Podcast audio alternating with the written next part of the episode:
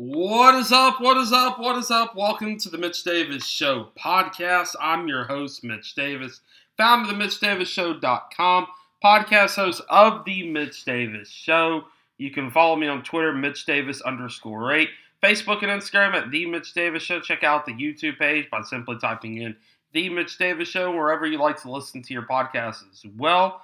On it is Wednesday, September 27th. On today's podcast, going to be joined by the Associate Commissioner of the Southeastern Conference, Herb Vincent, to talk about all things Southeastern Conference and the exciting futures ahead for the conferences.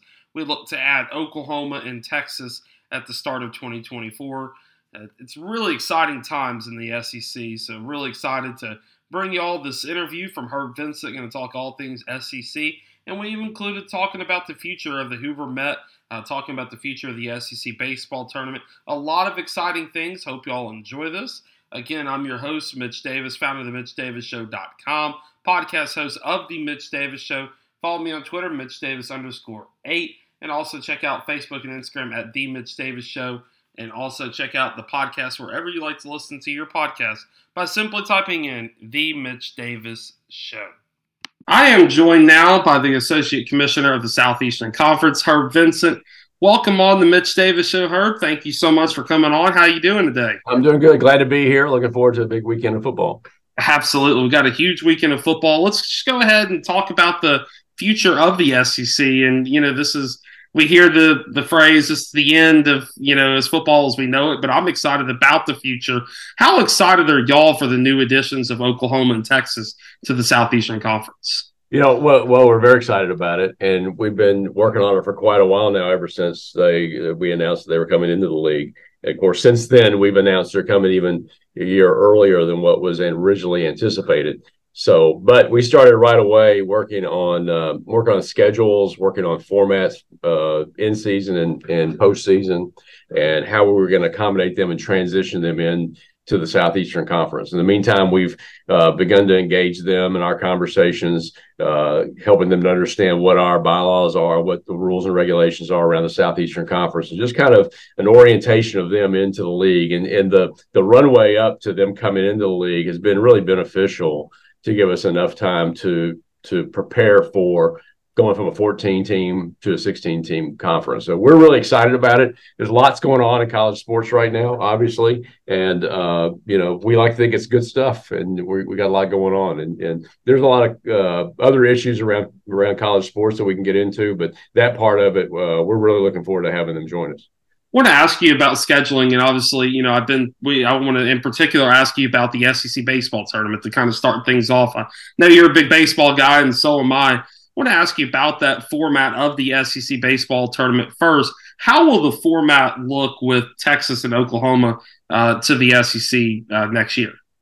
Yeah, we haven't finalized that yet. You know, we have a little bit of time uh, because we've got one more year uh, in 2020, spring of 2024, uh, with our current format with 14 teams, and then we'll bring them in in uh, July of 24. And their first uh, time in in the baseball season and baseball tournament will be spring of 25. So we haven't finalized what that tournament is going to look like yet. Uh, but we're we're working on that and working working hard on, on trying to figure out what's what's the best future for the tournament. Follow up question to that. I think this is the biggest question. It seems to always come around right around the first of May and rolls into the rain delays in Hoover. Uh, the future of the uh, SEC baseball tournament at the Hoover Met, and obviously it's a very special place. Has there been a decision made, or what can SEC fans? Um, you know, kind of look forward to with that SEC baseball. Yeah, tournament? yeah, that's a good question. So we've got uh, spring of 24, May of 24 is our last year of our contract with Hoover, but we have one extension year to 25, so we can extend it out another year uh, at the option of the Southeastern Conference. And then we have to determine where we're going to be uh, going forward. There's no reason to um, no reason to to, to think that uh, anything will change. Although uh, we've left it open and we timed it just like that so that we can look at what options are out there. We wouldn't be doing our jobs if we wouldn't explore what other opportunities are out there. But everybody is uh, is really pleased with Hoover. Uh, they do a great job for us. Uh, it's become kind of uh, synonymous with Omaha. You know, people don't say SEC tournament. Hey, are you going to Hoover? Are we going to see you in Hoover? Um, so we like that. Uh, they've built out over the years kind of a uh, baseball campus there that provides some other baseball fields that we can practice on. That's unique to college uh, tournaments. Uh, there's no other tenant uh, at the Hoover Met you know, and Mitch, that's good. That's good and bad because uh, one thing is we need to make sure that that stadium is maintained, and they've done a great job maintaining that stadium. Still a viable stadium, a great facility. We just need to make sure as we look forward to the future that it that it remains that way, and and I think the city of Hoover is committed to that. Um, you know, the good part about uh, about that is that we know where we're going to be. Uh, it's a it's become, as I said, synonymous uh, to to the uh, to the tournament to to, to the SEC, and uh, being able to have a stadium that has no tenant means we can get in it just about any time, and we kind of have have the run of the place. And the city of Hoover has been great in allowing us that opportunity. I want to ask you a little bit about kind of where the conference is heading in the future because we've heard a lot of rumors. There's been a lot of conversation about um, you know different viable options for the conference. Has there been any validity to the the conversation of moving the conference offices and the SEC network to Nashville? I have not heard that conversation. Uh, you know, we're we're focused on our whole focus right now is on getting Oklahoma and Texas into the SEC. We got enough on our plate uh, without without other conversations, and so uh, we're we're focused on that, and that's that's kind of what's right in front of us right now so that that was a that was a big question that a lot of people, you know, when I kind of put out there, hey, talking talking to the SEC, you know, what are some questions? And that was one of the questions the SEC fans, because Nashville seems to kind of be the hub now of a lot of focus for especially the SEC men's basketball tournament. I want to ask you a little bit about the football scheduling, and obviously we the football scheduling for next year it, it is wonderfully done. Y'all did a fantastic job with getting Texas, Oklahoma acclimated to the SEC. Going forward, what is that going to look like for the conference? Well, you know, so in 2024, we're going to have uh, eight conference games, and we've announced who the opponents are for that year, and then we'll announce uh, in due time the, the actual schedule for 2024. What happens after that is still a matter of discussion. And do we stay at eight games, and or do we go to nine games? And those are that's a topic that's still uh, to be determined. And you know, as a lot has changed, and a lot continues to change, and is fluid uh, in college sports. We like to think that we're in a good place where we are right now with with the Southeastern Conference. But those things have been going on around the CFP. Uh, you know, what is the changes in the Pac-12? How does that impact the CFP? That, that has to be determined. So all of those play into what the future is for SEC football. And so because that's a little fluid right now, those those those talks continue, and uh, and we'll announce at the proper time whether we're going to have an eight game schedule going forward or a nine game schedule going forward. So, and I'm, I'm, I'm going to take you off the hot seat now, and they had to, you had to answer the different questions, and obviously NIL and all this other stuff can be answered, you know, down the road. And but I wanted to ask you those questions. Now we get to have a little fun, and Good. I want to ask you about your career. And obviously, you started at LSU, and, and you you know worked your way up, and you've worked at various different stops. Who are the people that have been kind of mentors to you, and and getting to the position now that you're working for the Southeastern Conference? Yeah, I think uh, you know one of my early mentors is a fellow named Paul Manasseh, who was the sports information director at LSU for a long time, and he gave me my first break when I was a freshman at LSU and hired me as a student assistant in the sports information office, and I got to work for him for four years. And he gave me my next big break is that after I graduated from LSU, he had just left to go work in the United States Football League first as uh, PR director for the Memphis Showboats. Uh, but before the Showboats even started their season, the Boston Breakers moved to New Orleans. And so he went to be the PR director for the New Orleans Breakers and hired me right out of college to be his assistant PR director with the New Orleans Breakers. So that was my first big, uh, that was my first full time job. Uh, working for him. The Breakers moved to Portland after that year, you know, the fluidity of the USFL, the original USFL. And so I got a job with the Los Angeles Express and, and worked there. And he helped me get that job. And so he was a real influence, uh, influence on my early career uh, Joe Dean, who's the athletic director at LSU, hired me back to LSU and made me the sports information director there when I was only 27 years old. I probably had no business being a SID at the age of 27, but he rolled the dice and and uh, made me the sports information director. and I was in that role capacity for 12 years. And so uh, he really helped me out. And then, you know, I've got other people along the way. Skip Bertman, it was a big influence on my uh, on my my life. Uh, I was there as a student when he was first hired at LSU, and we just kind of stayed in touch and remained friends over the year. And later on, after I had left LSU for a couple of years, he hired me back again there uh, to work for him, and I worked for him for a number of years in his role as athletics director. And we still stay in touch, and I talk to him quite often. So he's been a lifelong friend. Um, and then coming to the SEC, uh, Greg Sankey and Mike Slive were both influential in, uh, in, in my move from LSU to the Southeastern Conference, and so I've been really fortunate to work with some great folks and some good friends who they become good friends more than just mentors over the years. I will say I, I had Skip Bertman on the pod, one of my podcasts last year.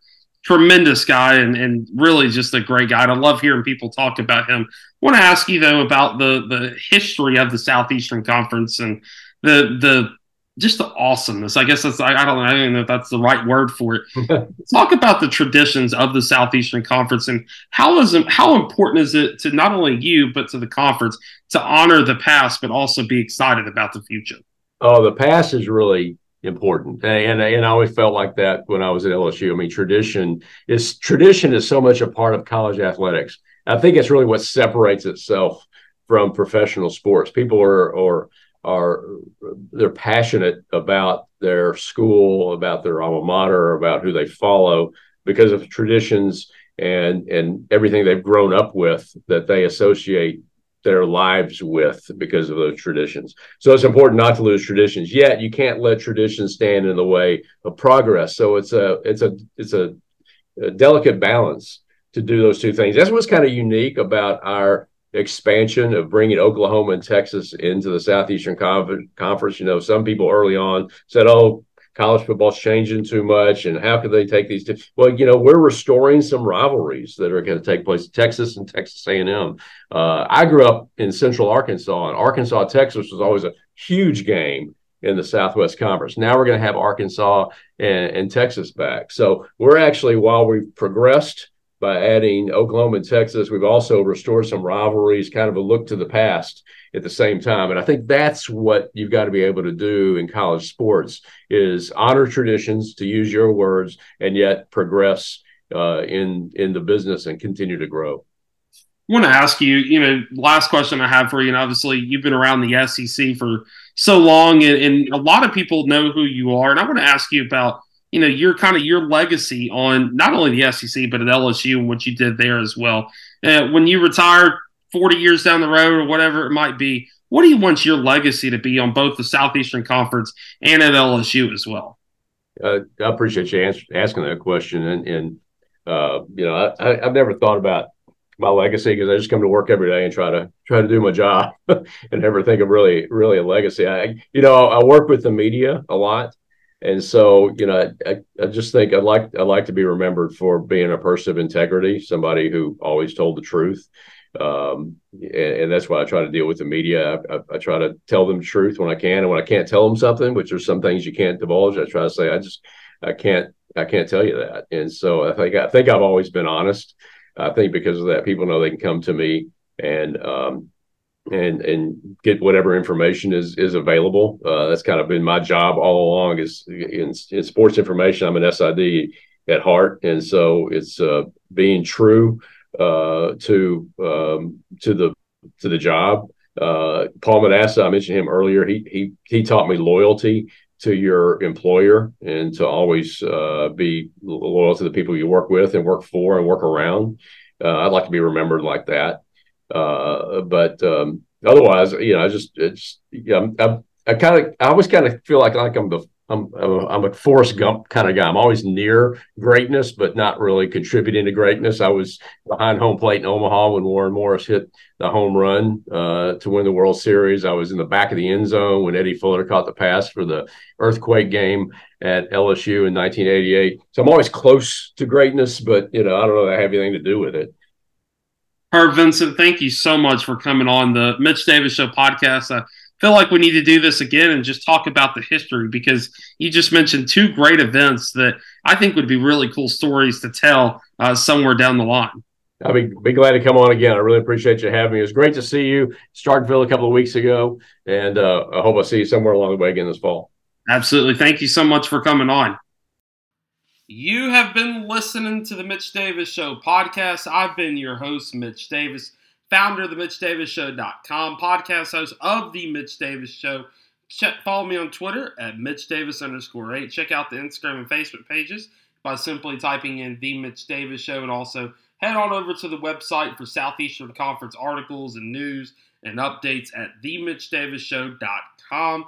A very, very special thank you to my guest, Associate Commissioner of the Southeastern Conference, Herb Vincent, for joining me on the Mitch Davis Show podcast today. It was a great honor to talk to her about all the exciting things happening within the Southeastern Conference as we approach a new and brighter and more exciting future of the Southeastern Conference. Thank you for listening to the Mitch Davis Show podcast. Again, I've been your host, Mitch Davis.